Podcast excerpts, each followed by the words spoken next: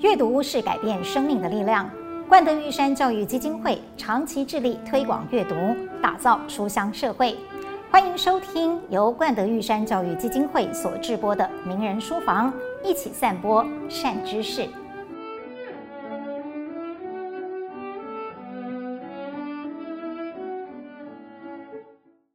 名人书房直播了三年多以来，针对每一集的每一位来宾，我们都绞尽脑汁，希望为每一个人创造出独到的特色。这里面就很需要创意了，毕竟是在一个不变的系列当中，我们要来求变。但是创意这么抽象的概念，究竟应该要如何的培养呢？今天我们就来到了大小创意斋，来求教一下创意人姚仁禄老师。姚老师好。你好，你好。对，讲到创意，没有办法不想到你了，所以我们今天就来盘踞一下你的这个 基地——大小创意斋。谢谢，谢谢。又叫大小，又是创意，又是斋。您的书里面说，很多人问你大小什么意思，斋什么意思，但是你比较想要谈的是创意。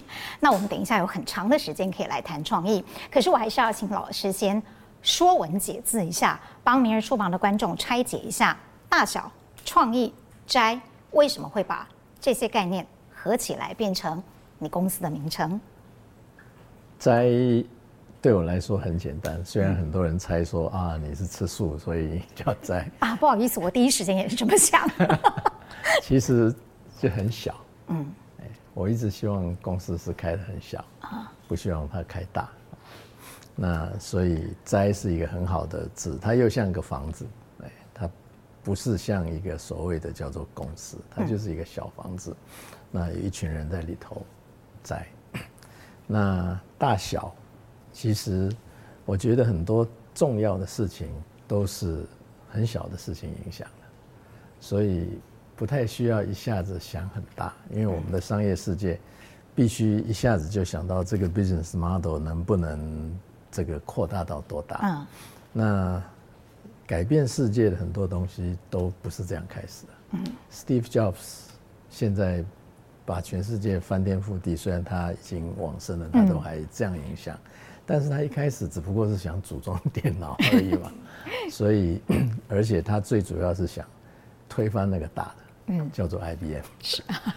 所以我想，大小对我的意义就是小，但是它可以影响很大。嗯。那从这里。拼命做，反正我的能力也做不了什么大的。嗯，那呃，大小创意斋是你公司的名字，是，你是公司的创办人、负责人，是，但是你并不叫什么董事长，也不叫做总经理，更不是总裁。你的名片上面，大概第一次看到人都会印象很深刻吧？叫酋长，为什么叫酋长？要不要也解释一下？我们公司的同仁的名片，那个 title 是自己选的啊？哎。真的吗？这是好处，是因为公司小啊，你也不太需要有什么太复杂的想法，所以我们都是自己自己选。啊。那我之所以选酋长，是因为，呃，在我从一九七三年开始开公司，嗯，那时候我二十三岁。啊，那中间又当理事工会的理事长，又这个又那个，其实我后来觉得，好像酋长是可以。涵挂这些，因为他就是印第安人片里面酋长叫做 chief 啊，所以你就是你最对你自己的定位，对，就是 chief。你们同仁有取过什么样特别的职称吗？有啊，什么？老师要帮我们分享一下。思考者啊，什么？哎，文心叫什么？我秘书我忘记他叫什么哦。哎，反正有人胆敢取得比酋长更大吗？或听起来更威风的，都很威风哎，都很威风。真的，这个大小冲移斋真的很特别。而且老师刚刚提到一个点，你取公司名称也有创意，你们的职称，不管是你自己跟公司同仁都有创意，而且你不但有创意，你还很大胆。就像老师刚刚提到，二十三岁就创业，你在很多的演讲场合或受访的场合，你分享过这个故事。但是，其实我更好奇的是，你哪来的自信？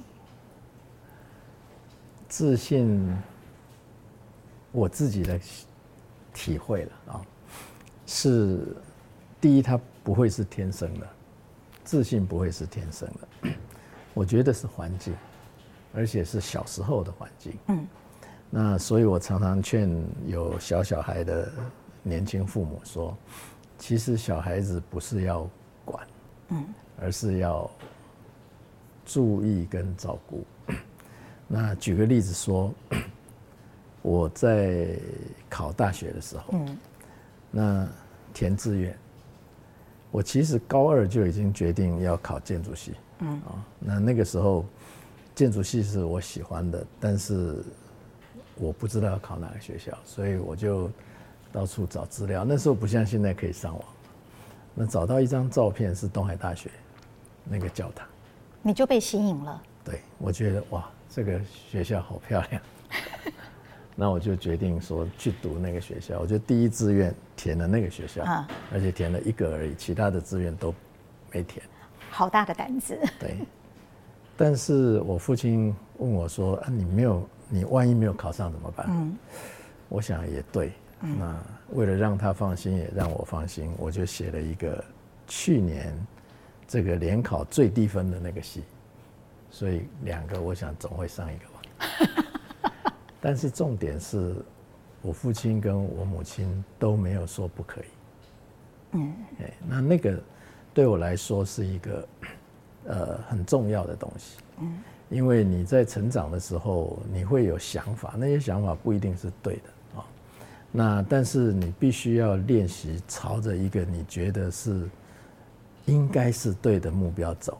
那那个时候，如果你碰到各种说你不可以这样，你不可以这样，你不可以这样，嗯，其实那个教育就会让你很多东西本来具有，可是就慢慢消，嗯，哎，所以我想那个是是叫做家庭的因素吧，嗯，所以家庭的因素等于是让你在一路走来的这条路上，算是给你一些后盾吧，至少它不是一个扯后腿的拉力。您刚刚讲考大学。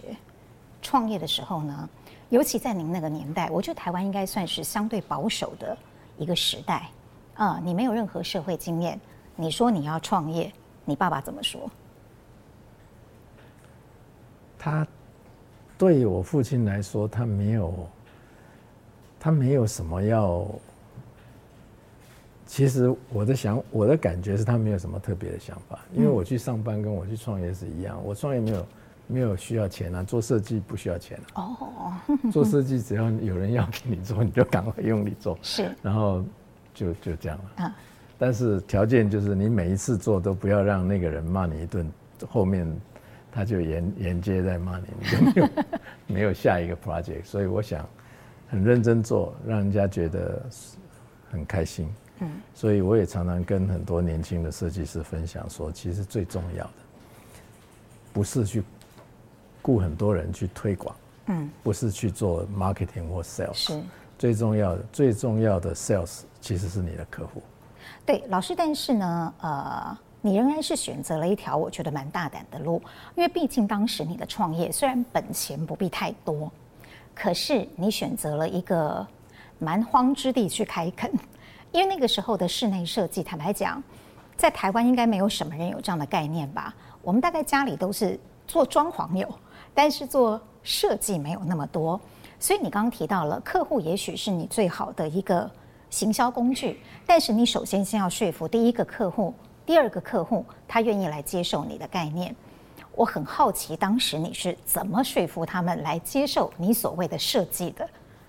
先说那个您刚刚说行销工具哦，我觉得是行销恩人。恩人 也对哦，绝对不是工具。是那。当时会去这样想，是因为我在大学的时候，我从大学二年级就帮老师画图。那看到同学毕业，呃，学长毕业有很多去考建筑师，嗯，那或者是他们更早毕业的都在职业做建筑师。那我心里想，如果我做做一样的这个事情，我要么是跟我的学长竞争，要么是跟我的老师竞争，那不是很奇怪吗？那所以我想就找了一个，其实是一样，都是在画图，把一个空间做出来。嗯嗯。那我就去做，确实那个时候几乎没有的室内设计。那我想这样子有个好处，就是他们设计的房子总都有空间让我做室内设计，所以我想是这样这样子的一个想法。嗯，他就是后来所谓的蓝海吧，哎，因为大家都跳到那里去，台湾那时候经济又没有好到有那么多的建筑物可以盖。是是啊，可是呃，老师你还印象还有印象吗？你的第一个恩人，或是你这一路走来，在你创业的前期，很成功跟很失败的例子。任何创业一开始都一定是，一定是失败了啊，一定是失败。就是，呃，很简单，你的第一个设计一定不会是做的太好，嗯，因为你没有经验。你记得你的第一个设计是住家还是公司还是什么场所？是我记得是一个律师事务所哦，嗯，那是我这个父亲的朋友，也是我们的邻居啊。那他就在我们家的附近，他有一个律师事务所。坦白说，那个时候我实在不知道怎么做了，哎，但是他很大胆，就是叫我做，那我也起码很认真了啊。那我自己知道做出来有很多的缺点，嗯。那另外一个比较我知道失败的是一个银行，那个银行是一个日本人设计的啊。那个时候台湾的室内设计比较大型的，没有台湾的人设计。哦，对，不是日本人就是香港人，甚至是菲律宾人。可是就是台湾不会，国外的公司到台湾来不会找台湾的设计师。那那个时候，呃。刚好那个那个 project 是一个呃比我年长的台湾的设计师设计，嗯，那我去做这个工程，结果在那里头呢，呃，我突然发现哇，会收不到钱。我的第一个 project 像那个律师事务所，因为大家互相是朋友，没有收不到钱这个这个概念。啊，对对，追得到你，对，但但是那个 project 我。开始收不到钱，虽然是银行，可是我收不到钱。那收不到钱，当然也有理由了。他就说：“哦，你这里做的不好，你这里做的不好，所以他就 hold 住那个钱。”那但是对我来讲，那个是有很大的好处。那个好处，我如果那个时候做一个第一次做那么大一个，那时候对我来讲很大了，六层楼。嗯。呃，如果那样的一个 project 我很顺利的收到钱，我会觉得这个生意太好做了。嗯。结果我觉得现在年纪大了想起来很感谢，那个时候等于是当头棒喝，嗯，空一下就是让你收不到钱，所以后来我们在做事情就会变得很小心。嗯，你的小心，但啊，你心很细，但是胆子很大。虽然就像您说，在那个年代，其实。人家不太会去找所谓台湾的设计师，但是你还是做了国外的案子，而且是很大的案子。到现在我们都还可以看到的那些跨国企业的大楼，这也是我那个时候你几岁？我二十三岁开始啊，二十八岁当台北市室内设计工会的理事长。嗯啊，等一下我跟你说为什么会这样。好，因为因为没有人要做，所以。是因为这样吗？推一个小孩去做，呃，那在做那些跨国企业的时候，大概三十几岁开始。嗯，你那个时候，呃，是什么样的？我要讲自信吗？或者是什么样的经验基础，让你觉得你可以？而且我知道那样子的案子，对你整个生涯来讲，其实算是一个里程碑。你一下子就从一个。不太流行室内设计的地方出来的本土设计师，等于是国际接轨，而且一下子就跃升到了那个能见度很高的国际的舞台。能不能谈谈当时的那个背景？那个时候的市场，就像我刚刚解释的，只要是国外的跨国企业来投资，嗯，呃，没有台湾的设计师的这个角色。嗯、但是我觉得跨国的企业的规矩很好。所谓规矩很好，就是他的工作的标准，嗯，他的预算的控制，嗯，他的进度的控制，嗯，绝对是早早就跟你说清楚的，嗯，所以我觉得那个是很好。那我也很想真正认真的在那个环境里面可以学。所以当时就像我刚刚说的，有日本的设计师啊等等这样子。那只要是有机会我可以做到的，我都很认真去做它。嗯哼。那怎么样子叫做认真呢？我想，现在大概很少有人真的做设计是那样做的啦。那我们当时会去做一个事情，就是我看师傅在油漆，我一定跟他说：“哎，你这一块留给我漆一下。”哦，因为我想知道他们在做我画出来的东西的感觉是什么样子。哦，那有人在做这个烧电焊，我会跟他说：“哎，对不起，你你这一支让我焊一下。”因为为什么这样做？其实可以回到我大学的时代。嗯。我大学的时代，那时候我们画图都是用手画嘛，不是像现在用电脑画。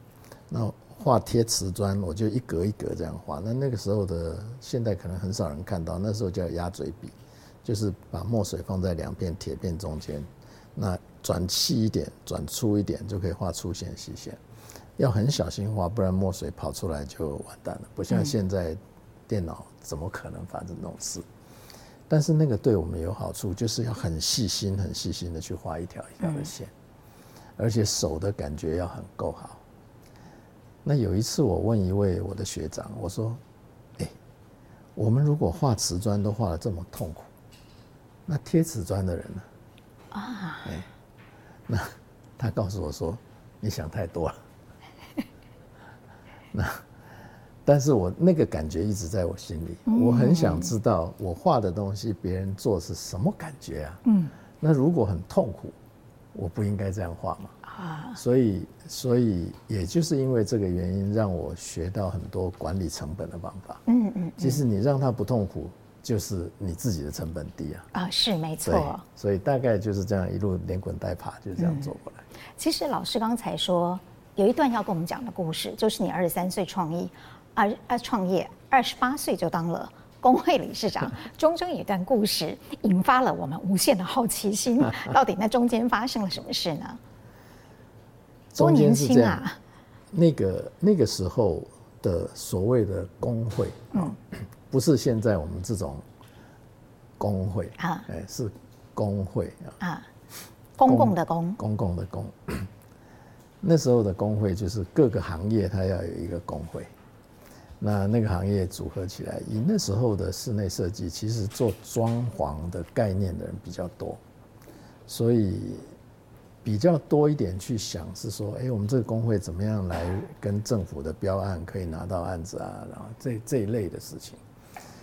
那我就每一次在，我也不知道，现在我也不知道我为什么会当理事了哈。我就跟理事会每一次都发言，我说我们不应该这样啊，我们应该进步啊，我们应该怎样啊？就是反正呃一直讲。好热血的 青年。对 对，热血。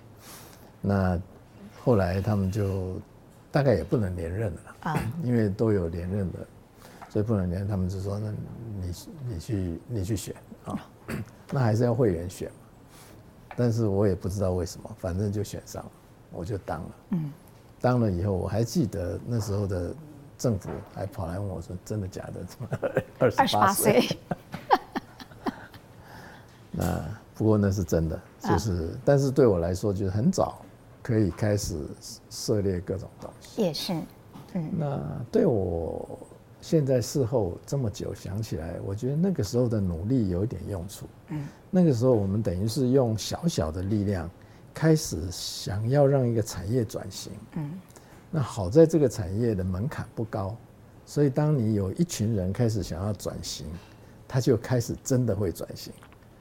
那后来的中华民国室内设计协会啊，什么就会就这样子就开始长出来了。嗯，所以我想这个是好的，就是小小小的努力。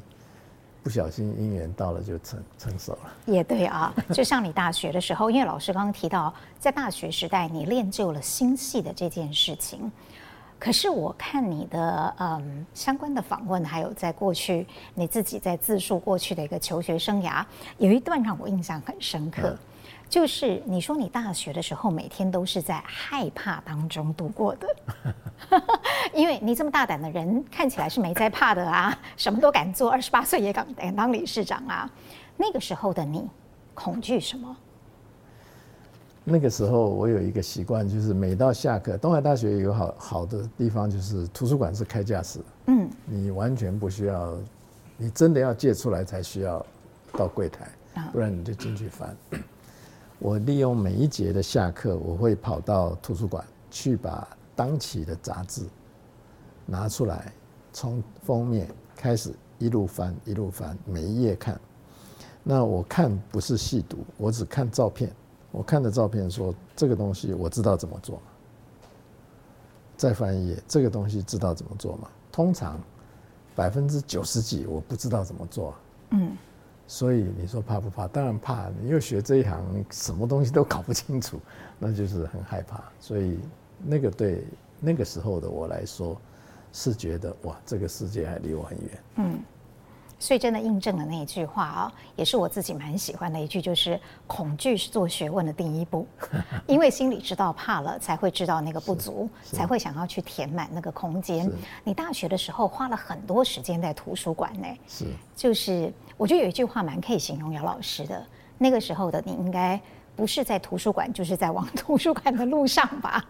可以这么说，可是你其实是念建筑系，但是我看您喜欢看的书，特别是在那个学生时代，你所涉猎的很多是跟哲学、还有思想，甚至跟历史有关的。他们跟建筑之间的关联，或者是给你带来在这个行业里面的启发，大致上是什么？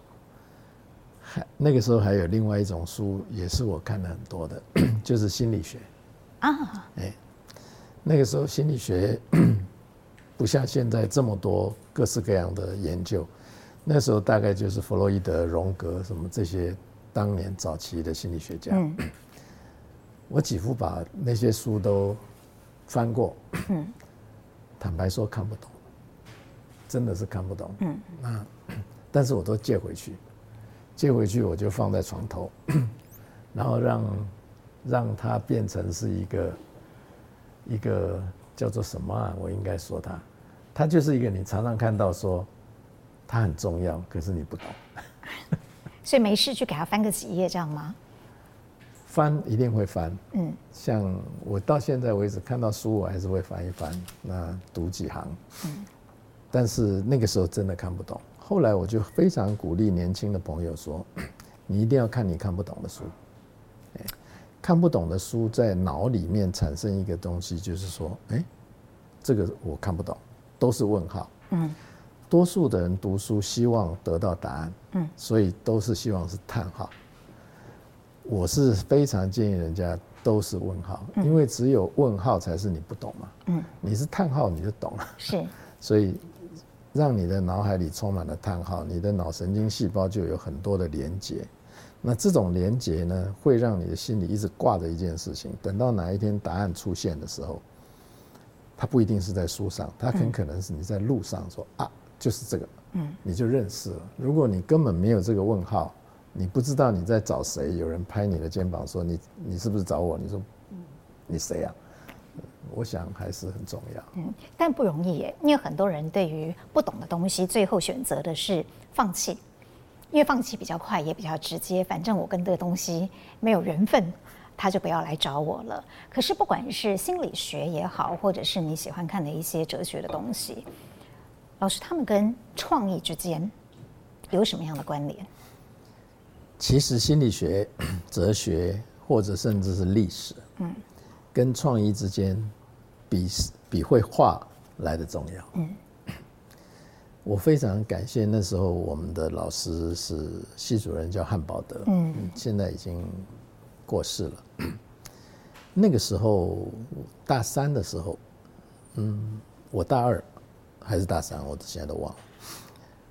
总而言之是还不到大四，他找我们大概有几位同学一起到他的宿舍去上一门课，那门课没有学分。但是他要我们去上，晚上，就是晚上去上课。后来我知道那时候他在写一本书，叫做《合理的设计原则》。嗯。然后他用那一本书，他边写边上我们课。他在告诉我们的是说，设计最重要的是解决一个问题，而不是画得漂亮。所以他找的几位学生都很会画。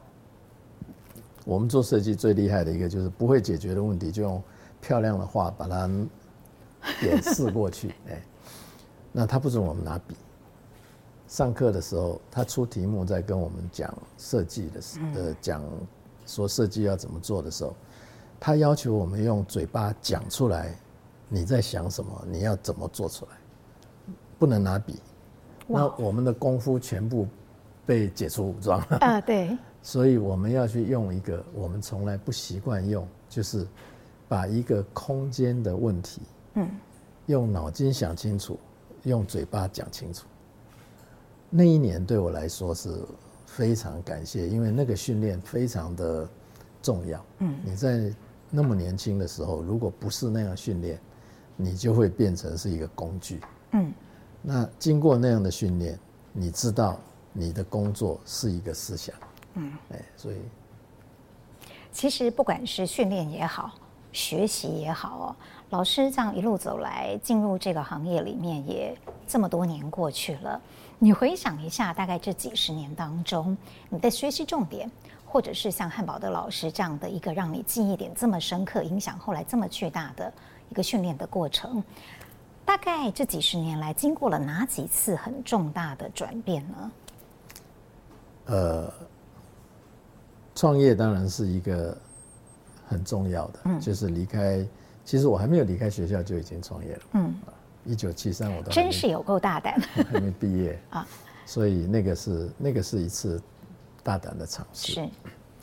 那到后来，我开始做另外的一一些尝试，小小的开始，因为我觉得一直做这个好像不是办法啊。所谓的不是办法是。你总会做到顶住了嘛，所以你要做一些别的。那那个时候有一个因缘，IBM 是我一个很重要的客户。那那个时候我已经帮他们设计了十二年。嗯。那那个十二年呢，就一直看到他们每一年为什么要做设计，是因为组织改变，所以要做设计。他们每一年一月都会发布一个组织。改造，组织改造以后，你就不是这个位置，所以设计都要重来。嗯，对我们很好，因为一直有生意做。是，可是我觉得不对，这个东西怪怪的。后来盖 IBM 大楼，现在在台安医院的旁边的那一栋，那一栋呢就开始准备盖。他们找我说：“哎，你。”你帮 IBM 做了这么多年，现在要盖房子啊，你等于是帮 IBM 照顾了这栋房子设计的时候，有没有哪一些问题是等于是变成业主的代表？嗯，我们现在叫做 Project Manager，就是 PM 啊。那时候我根本脑袋里面没有这个想法，但是他们要求我去做这件事，所以每一个月要到飞东京一次去开会。每那，但是对我来说，那个是好。很大的好处，因为它开始让我从纯粹的设计跟对于设计跟工程的管理，变成帮业主去管品质、预算跟进度。嗯，而且是角度是帮业主，是，不是帮自己？嗯，那个是一个开始比较开阔。那那个是另外一个一个进展。那后来有另外一个进展，就是说在台湾，因为呃。我做了很多跨国的公司，是。那跨国的公司来到台湾，通常，呃，只要他们要找人，会找到我们，啊。那我就觉得有点害怕啊。我天生比较容易害怕，大胆但是会害怕。嗯。我就想说，惨了，这样子的话，我一定不会进步了。嗯。因为等于是我只要愿意，我就可以拿到，那是很很奇怪的一种感觉。嗯。所以我就跑去香港开了一个公司。那香港第一个没有人认识我，嗯，然后我找谁呢？我又不会讲广东话，所以我那时候就请了很多英国人，他们在香港做事的设计师，那就开始在那边做。那那个做了四年，给我的感觉就是在一个完全没有人人认识你的地方，你还要去接到业务，还要去把它做出来，那完全跟在台湾是不一样的，因为你的根是在台湾。是。那你等于是把自己拔出去到一个地方，嗯，重新开始播种，嗯，甚至不是播种，因为你已经变成一个枝，你是去插枝，很难活的了。但是那个是一个一个训练，让自己再更更大胆一点。嗯，所以老师真的是很不喜欢去走别人走过的路，甚至你也不走自己走过的路，哪怕你走自己曾经熟悉的路，你也还是要要拐个弯，呃，换个风景。你才会继续的走下去，所以你说自己很叛逆，但我相信所有看到姚老师的人都不会觉得你看起来很叛逆，因为你看起来就是帅的、温文儒雅的斯文男啊，怎么样不会把你跟叛逆联想在一起？你你什么时候开始发现自己其实有点叛逆的呢？呃，很小很小。你干了什么事让你发现的？我小时候当然不会认识说这个叫做叛逆啊。我在幼稚园的时候，大家下课不是喜欢这样推来推去，在在那个幼稚园休息的那个叫他院子也好，叫他运动场也好，就是大家跑来跑去、追来追去、推来推去。我不喜欢，所以我不太愿意跟人家推来推去、追来追去这样。我觉得有点，我不知道为什么我不喜欢。所以我通常都蹲在地上画画。哎，我现在还有一张我五岁的时候的画，登在中央日报上。真的吗？还在吗？还在。那 那一张是有一天我在画的时候，我看到一个脚在我的面前，一双脚。那我抬头一看，哦，是老师。那我想惨了，他一定是说我不能用砖块在地上画画。嗯嗯所以他说：“你跟我来。”那我就跟去了。我想说一定挨骂。结果他进去了以后，拿了一张所谓的白报纸，那时候叫做白报纸。嗯嗯，我还记得，对。拿了一张白报纸，说：“你把你刚刚画的画在上面。”我想说：“哦，那惩罚原来是这个还，还还不错。” 所以我就画，画完了以后，他说：“你画的很好，我把你拿去投稿。”他就，他就。帮我拿到《中央日报》投稿，不然我画在地上的东西怎么会？所以就是那一张，就是那一张。好感谢那个老师啊、哦！啊，我现在根本忘了他是哪一位。嗯嗯。但是我记得有那么一位老师，所以老师很重要。就是像我幼稚园，他做这个动作，他想什么我不晓得。呃，我相信起码他是觉得这个学生不错，应该鼓励。或者是有更深层的想法，还是没有，我不知道。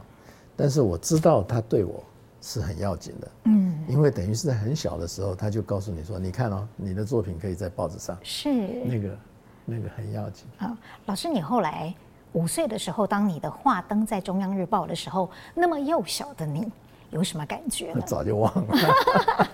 你会很兴奋吗？爸，我的画上报了妈？我的画上报了，会这样吗？为什么现在还有那一张是我父亲把它贴在一个相簿上？那爸爸一定很以你为荣。可能是他比我高兴。啊，一定是的，对。对。所以那个时候，等于你刚刚也提到了自己教育过程当中，我想可以用某种幸运来说吧，没有人阻止你去做，其实可以去发挥你的天赋的事情。但是家里有其他人会画画吗？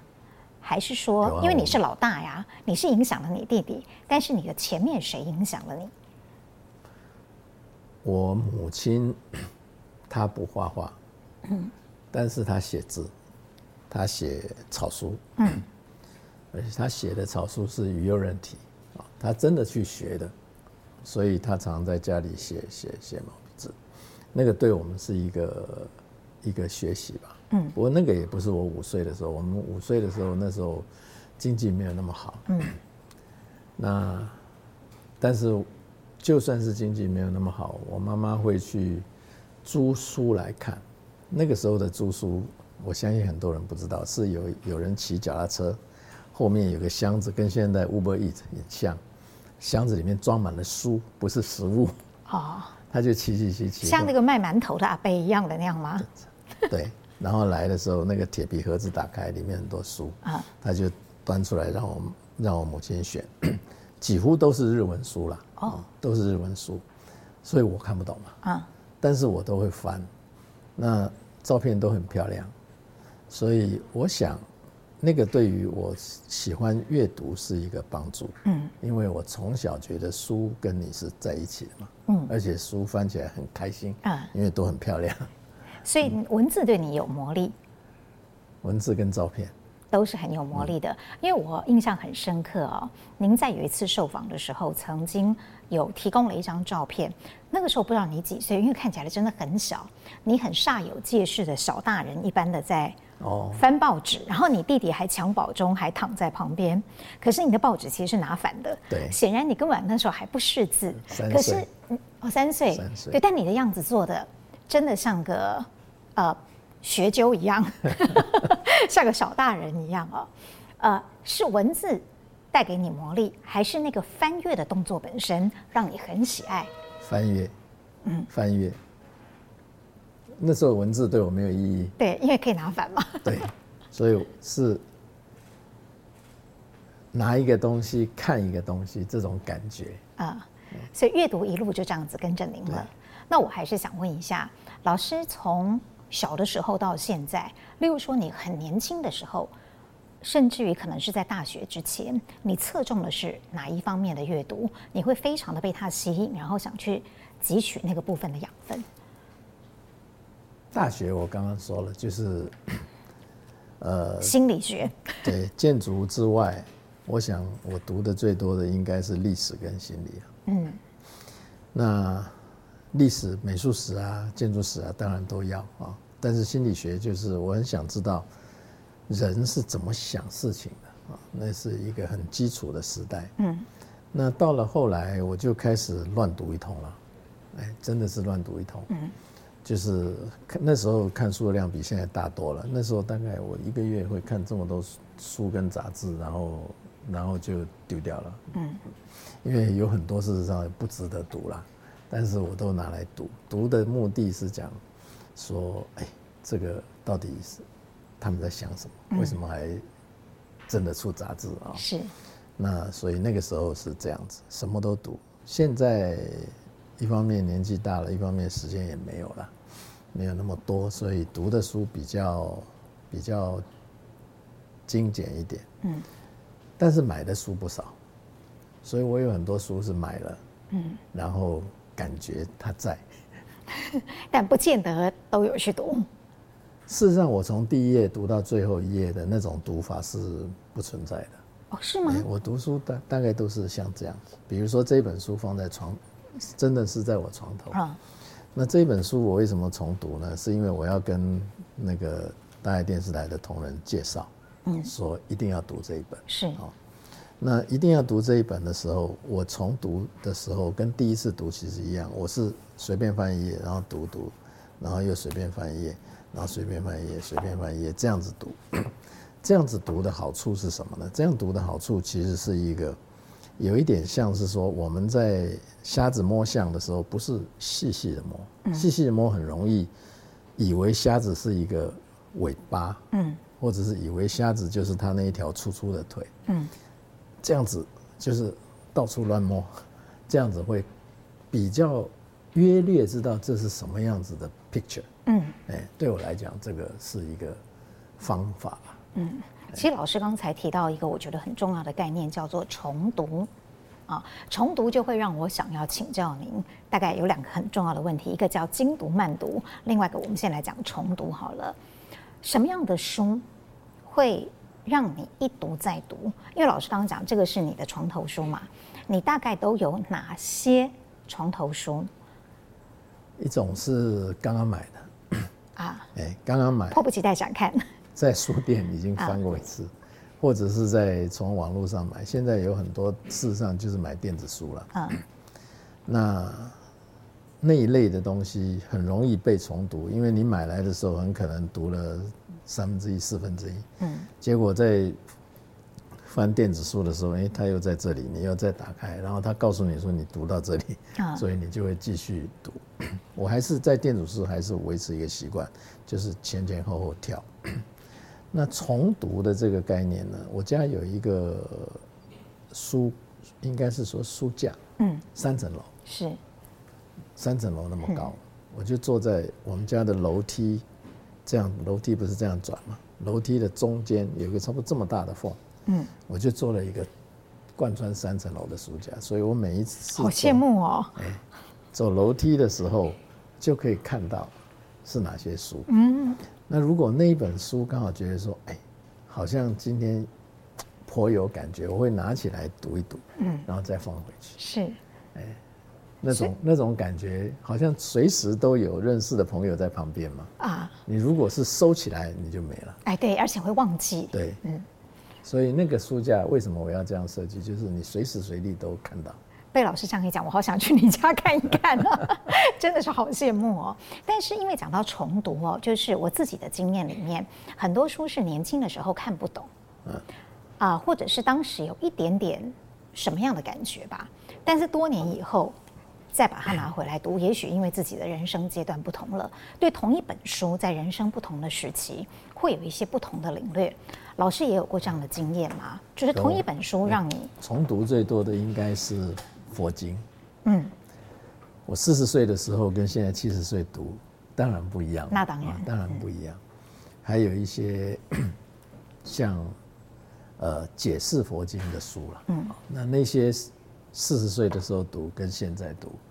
当然也不一样，因为中间有很多的实际的体会跟体验，嗯，所以应该说我重读的最多次数的是佛经，嗯，老师常提到《地藏经》，哎，啊，《地藏经》是我第一本被朋友送的佛经，嗯，是有人送给我的，现在在家里的那一本还是那一本，嗯，那因为有缘，所以。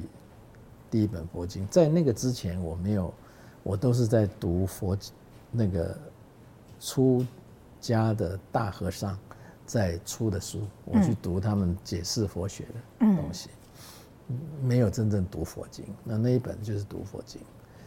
我喜欢地藏经的原因，是因为地藏菩萨是一个非常非常叛逆的人。什么叫做非常非常叛逆？嗯、每一个人在修行，最后都希望成佛。是。然后他说我不要，他说大家都成佛，我才要成佛，所以我一直陪着大家。嗯、那种感觉我很喜欢。所以他必须等地狱空了，对，那他才要成佛。很难空嘛。是。所以我觉得那个是一个是一个很好的一种一种，那个是真正没有为他自己。是。嗯。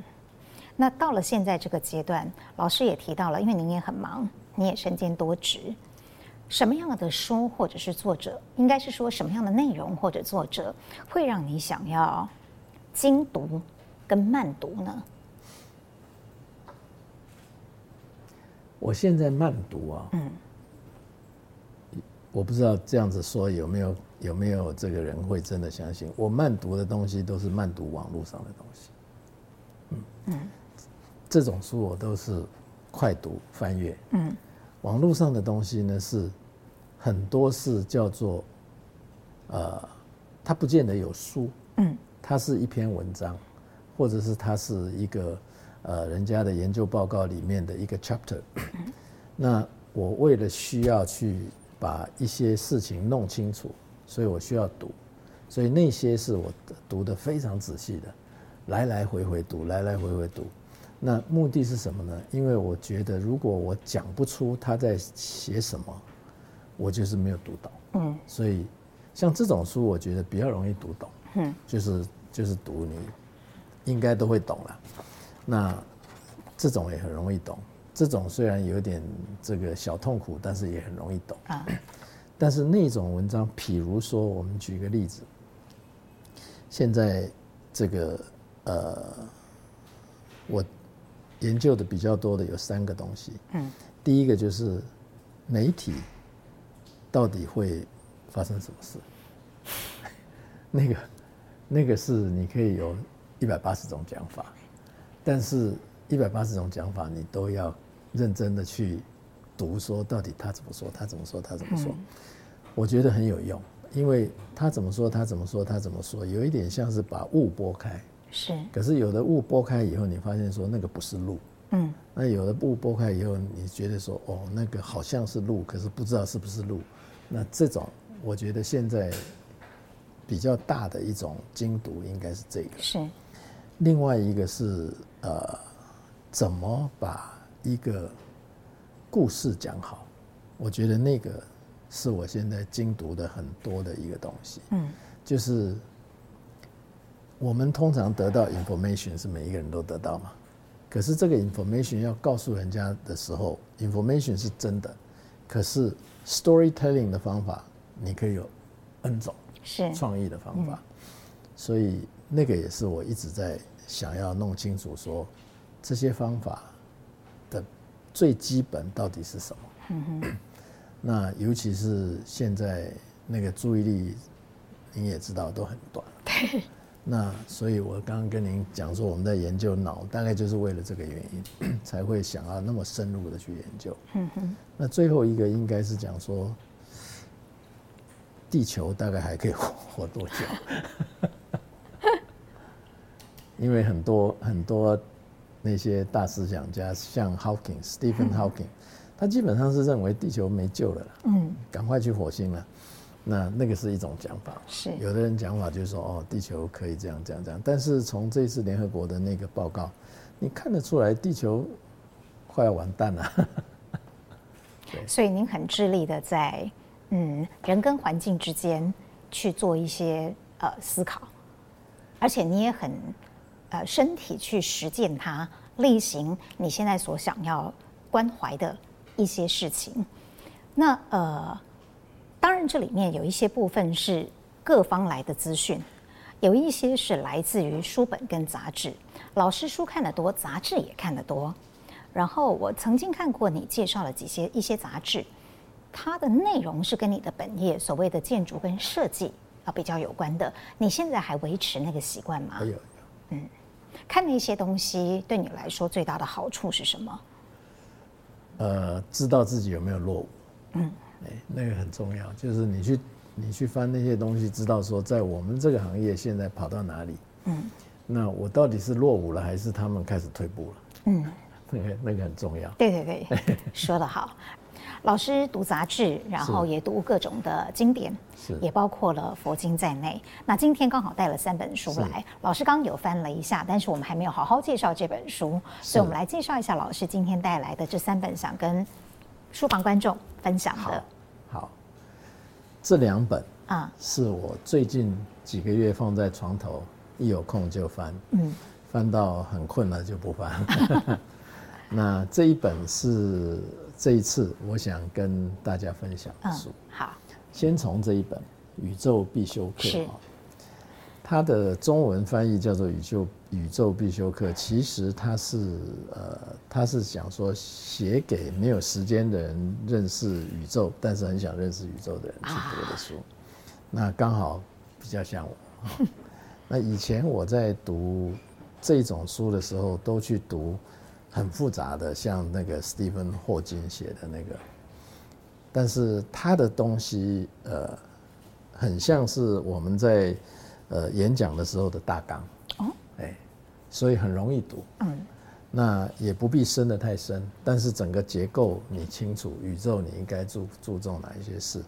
我想，如果对于地球以外的东西，天上的很多星星等等，想了解的人，这本书很好，OK，非常好，嗯，那 写的人也非常懂得怎么沟通，因为他也做过。电视节目啊，等等这些，所以我想这个很好。那好电影的法则这本书，原来的名字叫做这个一百零一件事情，我从这个影剧学院学来的。嗯，所以也是一个真正行内的简单的行内的书，所以我是把它介绍给电视台的同仁，嗯，去看怎么用影像去说故事。是，嗯，那这种方式。呃，其实我们现在在台湾真正那么认真做故事，比如说我们要先把脚本写好，然后等等等等这一类的事情比较松散了啦。嗯。哦，那所以我希望把它恢复过来，让大家基本上这些基本功还是可以学会。嗯哼。那这个是这本书的目的。好。那这一本书呢是叫做极简思考。嗯。其实他是一个我很我很敬佩的一个人，他是一个广告公司的创办人，是，他叫做沙奇啊，那他的公司叫做沙奇人沙奇，他在这里有一个我很喜欢的，戴一个换个眼镜。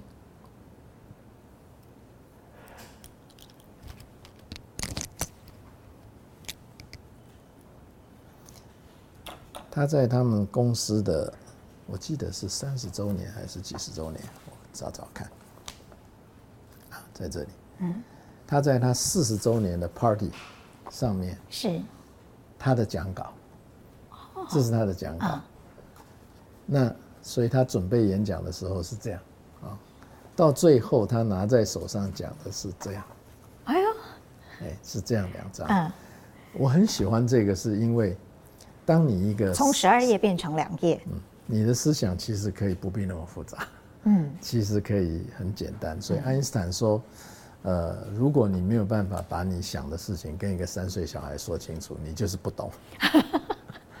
我觉得蛮好，果然是全世界最聪明的人讲的话。对，我觉得很好。啊，那像现这种东西，我觉得像现在我们常知道的那个 TED。TED 让各种演讲呢，开始体会到二十分钟可以讲到多深入，嗯，哎，所以我想这个也是一个把一个钟头、两个钟头的演讲浓缩成为二十分钟是怎么做到的？嗯，这个，那这里面大概都是在讲这种把事情简化。那我我认为这个很重要，哎，可以好好的读。嗯，老师讲这三本我都好想，等一下就去买来看。你的沟通说服力果然很强，啊！但是老师也提到说，呃，其实你认为啊，所谓的阅读是需要有一些嗯，我们叫做步骤吗？就是文思修啊，这个是你提到的一个概念，能不能够告诉大家你是怎么去实践这所谓的文思修？因为毕竟阅读最大的成本就是时间。我们要把我们的时间放在也许最，我们讲有效好像太功利了，但是至少是对自己最有益的一个事情上面。所以您会用自己的例子来告诉大家怎么去做好这文思修这样的一个程序呢？嗯，很好的问题。文其实以现代来说，它就不一定是听嘛，哈，嗯，它 它可以是看啊，它可以看也不一定是书喽。它可以看电影啊，它可以看各种东西，所以事实上，所有的我们晚上找时间去看 Netflix，嗯，呃，白天再翻翻网络，其实都是文啊，嗯，哎，在街上看到人走过，那个人表情怪怪的，那个也是文嘛，是，呃，顺便说一下，我很喜欢在街上看到人走过，我就猜是他是做什么行业的，嗯，那个对我。的脑筋的运动有帮助，是是是，观察力。嗯，那所以文是这样子，但是通常大家文了就文了。嗯，文的后面如果跟着思，你就不会浪费掉你的时间。嗯，你就开始去思思考。那这个思考呢是多闻，但是要深思。嗯，就是要真的进去思考很多。一般。我想你也知道，在现代的媒体，因为很快速，所以大家很少有人愿意真的进去那么深，再浮出来。对。那进去那么深再浮出来是为了什么？是为了最后一个就是修，就是练习。那所以我们听到一个东西，我们看到一个东西，我们看了一部电影，然后我们思思考这件事情进去的潜进去很深，浮出来以后就开始练习。嗯。那如果我们没有潜进去很深，我们就开始闻思浅思，然后就修、嗯、这件事情，那个修的功夫不扎实的，三下两下就没了。嗯嗯、所以大概文思修对我来说很很重要，就是，嗯、但是它必须要有个窍门，就是要广，就是读得多，那这个想得深，然后修的勤，嗯，很勤快，嗯。是不是因为这样，所以老师可以对读过的东西都有嗯很好的吸收呢？虽然你一直说你自己的记忆力不好，但是看你写的东西或听你讲话，完全不会认为你记忆力不好，我还觉得超强的，因为你大概信手拈来都是智慧语言，而且古今中外，就像你刚刚提到爱因斯坦，你很容你很经常提到爱因斯坦，啊、呃，为什么？他对你有什么影响？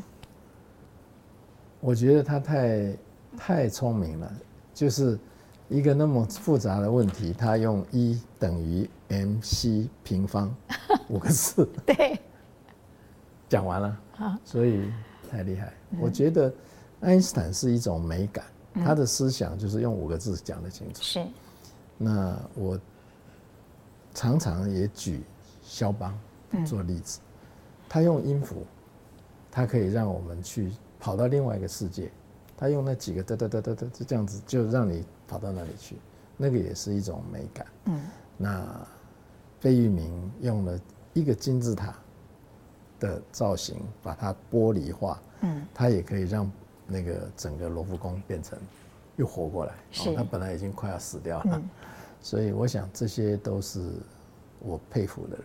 嗯，Steve Jobs 说，手机。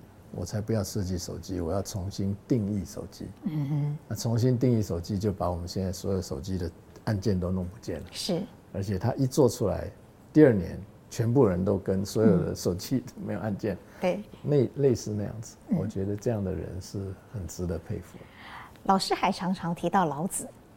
而且呃，我看过你一本书《创意谣言》哦，那本书我觉得真是太棒了，因为它光外观的设计就让人觉得非常的惊艳，完全会使它在书架上一群书里面是非常突出的。那里面你几乎是每一个篇章的篇首，你用的都是老子哦。老子的思想又对你有什么影响呢？老子事实上是一个，也是一个非常非常聪明的人，然后、嗯、呃。据说他跟孔子差不多时代嘛，就是一个比较年长，一个比较年轻。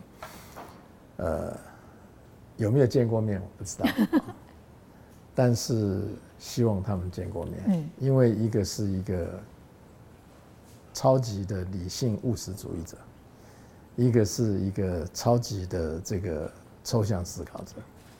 那这两者对我们都很要紧。嗯，那但是我自己的个性，我喜欢那个抽象思考。是，我也许是我的工作太务实了，房子盖起来就要盖起来，不能倒。啊、对，所以其他的事情就最好不要太扎实。嗯，是最好是飘的，所以我很喜欢老子。嗯，你记得这么多，跟你的阅读惯性有没有关系？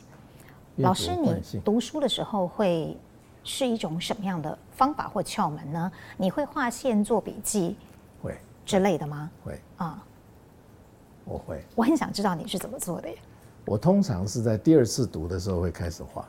哦，第一次的时候你就是先把它读过去，就翻过去，嗯，就翻过去。那第二像这种，呃，我觉得不太需要很深读的东西，我不会画。是。那很深读的东西，我怕我读了忘了，所以我就会画。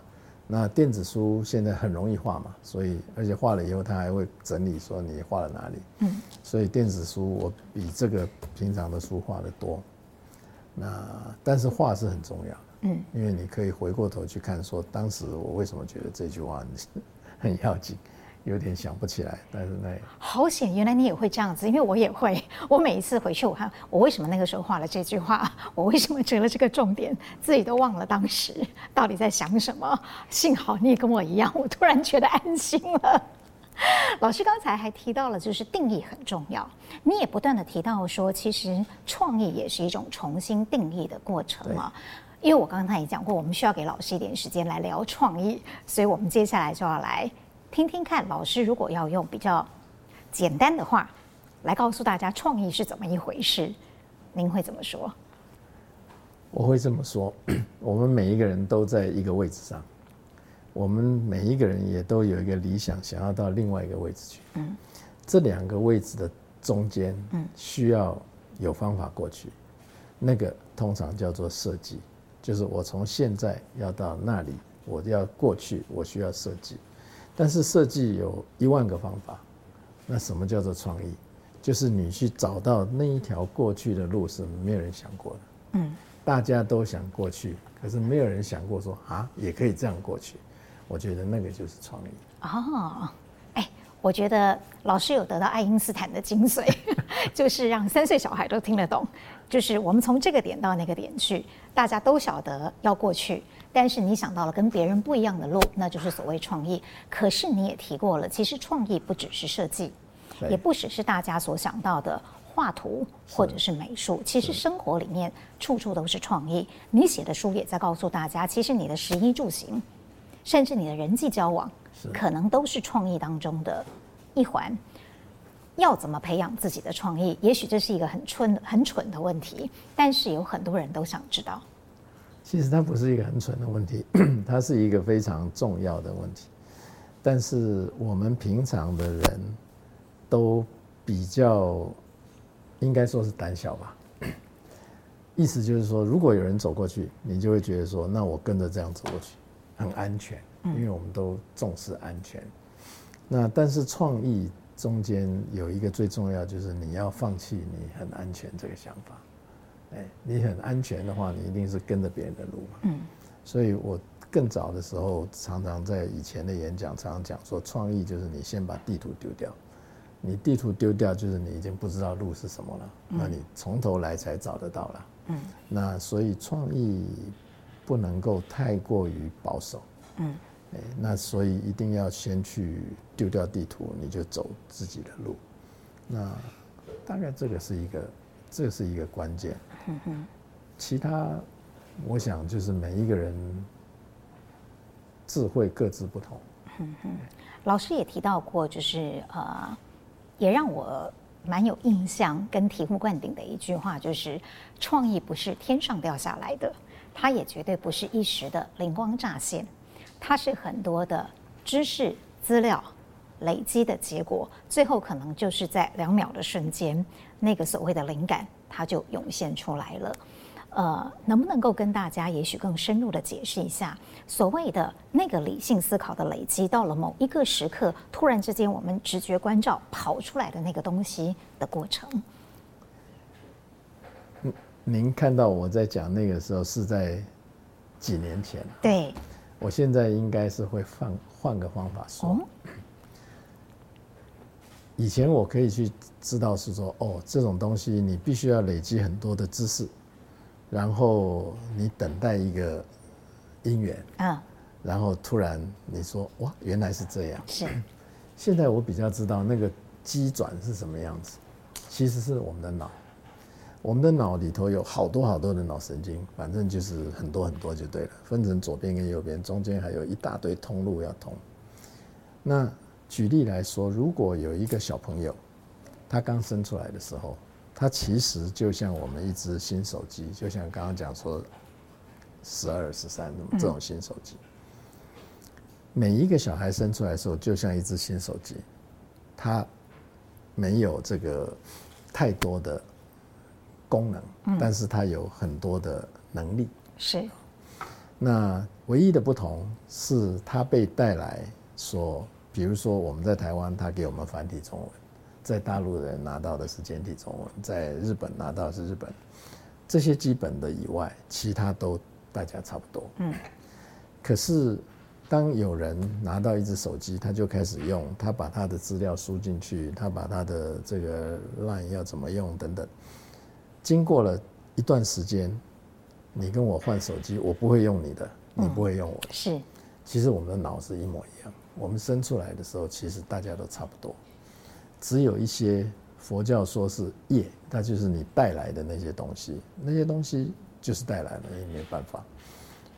那但是呢，你开始用你的脑的时候，就是要把很多脑神经细胞，它是这样，它是有头有尾，它要这样接起来。嗯，它没有真正碰上去，它是快要碰到，它用化学物质跟电去去通。嗯。那你如果开始像小孩子哦，我们躺着，小孩躺在床上，他会看说，哎，天上掉的那个，他父母帮他掉的东西，在那边咕噜咕噜转来转去，或者叮叮当当，他根本不知道那个叫什么。他会想说，哎，他就好奇，那个好奇是很重要的。所以如果您去读脑的书哈，小孩生出来的时候，那个脑神经细胞接起来的空空的很少，但是到了七岁的时候，好多哇，接的很复杂，是什么意思？他充满了好奇，他有一大堆问题没有答案。嗯，然后到了十五岁的时候，少掉一大堆。那为什么？就是你开始问了太多问题，被人家说小孩子不要问那么多问题。然后你开始受教育，嗯，开始受教育以后，有很多答案，其实你没有想通，可是你以为你知道了，你就把那个好奇就丢掉了，嗯，哎，那所以十五岁又不好奇了，所以爱因斯坦才一直强调，一直强调，一直强调说，想象力比知识更重要。那想象力就是你有很多好奇，所以你一直问，一直问，一直问，嗯，但是。那个其实随着我们的教育会被杀掉。嗯，我觉得那个是我现在会回答，其实是这个原因。所以你如果不够好奇，其实你不太会有创意。是，嗯嗯。老师刚才提到一个很重要的是教育的过程。对，嗯，就是我们在学习长大，从一个小婴儿长成现在这个样子的过程。呃，这几年你特别关注教育的问题。你在 TED 演讲，其实你的主题就是聚焦在高等教育。的这个部分哦，为什么你当时选这样的一个主题？那我其实我个人觉得最有趣的是，您一直觉得僵化的教育它扼杀了我们的想象力，乃至于后来的创造力。可是放在你的身上行不通啊！你是从一个可能比现在更僵化的教育体系下长大的吧？在那个年代，可是你还是找到了一个你的突破点，还是成为了今天的摇人路。所以，如果以你自身为例子的话，在一个不变的结构当中，你觉得个人要怎么样去找到自己的出路或者是突破点呢？很好，很好的问题。有一位跟我算是认识的 慈济的师姐，她说：“姚师兄，你是一个很乖的叛逆的人，很乖的坏小孩。”对，也没有坏了，因为我没有做坏事，就是叛逆。对，意思就是说。我会遵守一切的事情，可是我想办法就不那样做。嗯，这样子就是，很比方说，你还是在体制里面升学，但是你在升学的时候，不像大家从最高分的志愿填到最后一个志愿。对。啊。对。类比如说，在台湾没有人去做室内设计的时候，我去做。嗯。类似像这样，我觉得那个是不能胆小。嗯。因为很多事情你看到了，我们大部分人是看到了，然后觉得说，好像成功率不高，那就放弃。嗯，我觉得应该是不要看成功率，嗯，是看说你的风险你承担得起，承担不起。嗯，这是您对个人的建议。对个人对企业都一样。嗯嗯，台湾的企业过度保守，保守到变成说他很想成功。可是，就算是风险很低，只要没有别人做过，他也不想。我常常跟我的客户说：“你你去做市场调查，其实你调查那个对象，如果你的东西是一个全新的东西，他从来没有看过，他也不知道，你去跟他调查什么？嗯，根本不知道你要调查什么。嗯，所以为什么 Steve Jobs 他一直说苹果公司从来不做市场调查？他们他们只做市场观察，是，就是他派人去看，说，哎，现在是这样这样，他不会去问一个 user 说，哎，你觉得这样好吗？他觉得 user 告诉你的都已经是过去的事，嗯，所以不会有未来的事，未来 user 不会发现，嗯，这也算是您自己在奉行的，所以你的创意真的一路走来也到现在啊，我知道姚老师最近有一个新的身份，我还特别记了下来哦，叫做。啊，核心精进长，你的路真的是越走越宽，而且越来越宽阔。不但是视野宽，然后真正在具体的世界也很宽哦。能不能帮我们解释一下？因为大概大家又看到名片，已经一个酋长很难解释了。然后呢，再来一个核心精进长，这个又是什么样的创意支撑呢？那个是在呃，慈济的人文志业中心。嗯，那呃。我的责任是要负责，让人文置业中心有一个比较面对未来的世界，嗯，去做呃，通常大家比较不会接触到的一些呃善良的，嗯，让大家觉得应该去做好事的这样子的一些内容。那要做这个，其实最重要就是整个同仁必须要一方面知道怎么说好故事，嗯，一方面要真的很想进步，嗯，那那个在佛教上叫精进嘛，哦，那其实很困难，其实非常困难，因为你等于是要把现在懂的方法丢掉，所以我常常跟同仁在分享的时候说，大爱电视，先把电视那两个字拿掉，叫做大爱啊，那大家会怕嘛，我就举很多例子。DW 德国国家广播电台，嗯，它原来叫 DW TV，现在叫 DW，是，哎，所以 TV 已经不见了。梵蒂冈电视叫 Vatican TV，它也叫 Vatican Media，所以我说我们不用怕，就是要，所以要忘掉我们原来熟悉的做媒体的方法，对，去做一个其实你也不知道怎么做的方法，嗯，所以那个叫做精进了。可是要这样做，大家要有共识啊，所以我的另外一个责任就是要让大家的心要合起来啊。因为我那个时候提核心经济长，我还想，嗯，写给我看的人他是把字写错了吗？结果没有错，就是核心协力的那个核心的意思。对，对，老师，你做了这么多的事情，你身上也有过大大小小不同的各方面的经历跟职称，但是你说过一句话让我印象很深刻，也觉得有趣。就是你引应顺导师的话说，这辈子想做的事却没做到，但是做了很多原本没有想到的事情。呃，到了现在，你还有想做而没有做到的吗？开书店。我四十岁的时候想要，我想要四十岁退休去开书店，嗯，结果为什么没开？就开始担任慈济志工。哦。那我就会很好奇，像你这样的一个人，你理想中的书店是什么？那个时候我的梦想是到这个这个剑桥，就是美国东岸哈佛大学的 Harvard Square 里头去开一家书店。好远大的梦想，一点都不小哎、欸。那书店，但为什么是那里？然后为什么是选那样的一个地点？然后有那样的想法呢？我的意思是说，开书店开在学校旁边，至少你看到的都是年轻人，所以不会是好像是开那种很很很没劲儿的书院啊的的书店。那还有一个就是为什么开书店？因为书不跟食物最大的不同就是它不会过期，它不需要过期，然后看看那个标签，然后要丢掉。那所以它不会，你而且。他如果卖不出去，你就把它当图书馆自己看啊。嗯，所以也没有什么坏处。所以大概当时的想法是这样。当时是当时，那现在呢？现在这个想法还是这个想法，只是大概没有什么因缘可以开嗯那样子的书店。嗯，如果是在台湾，你认为呃以你的观察，或再加上你的创意，你会希望在台湾开一家什么样的书店？或是理想当中期待它出现的书店的样貌，我觉得台湾应该要做一个，不是书店，而是图书馆。因为书店，呃，比如说你看成品，它的收入在书的上面，其实绝对不可能支撑那个对这么大的一个机构。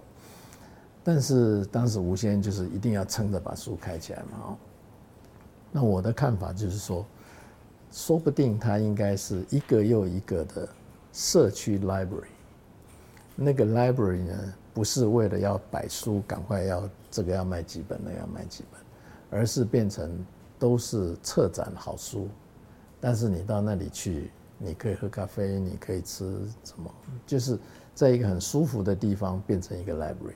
那那个 library 其实就是社区里面很好的社区客厅啊，嗯、我我觉得那个是会我的是我的理想。所以对老师来说，其实书店也许我们只是一个比较概略性的讲法，最重要的是要把阅读的种子种到、散播到更多的地方，散播到更多人的心中去，社社区里面去。嗯嗯。所以对老师来说，如果我要用最后又要来考一次试了啊，呃，简单的一句话形容阅读，您会怎么说？改变你的脑袋，嗯，果然智慧。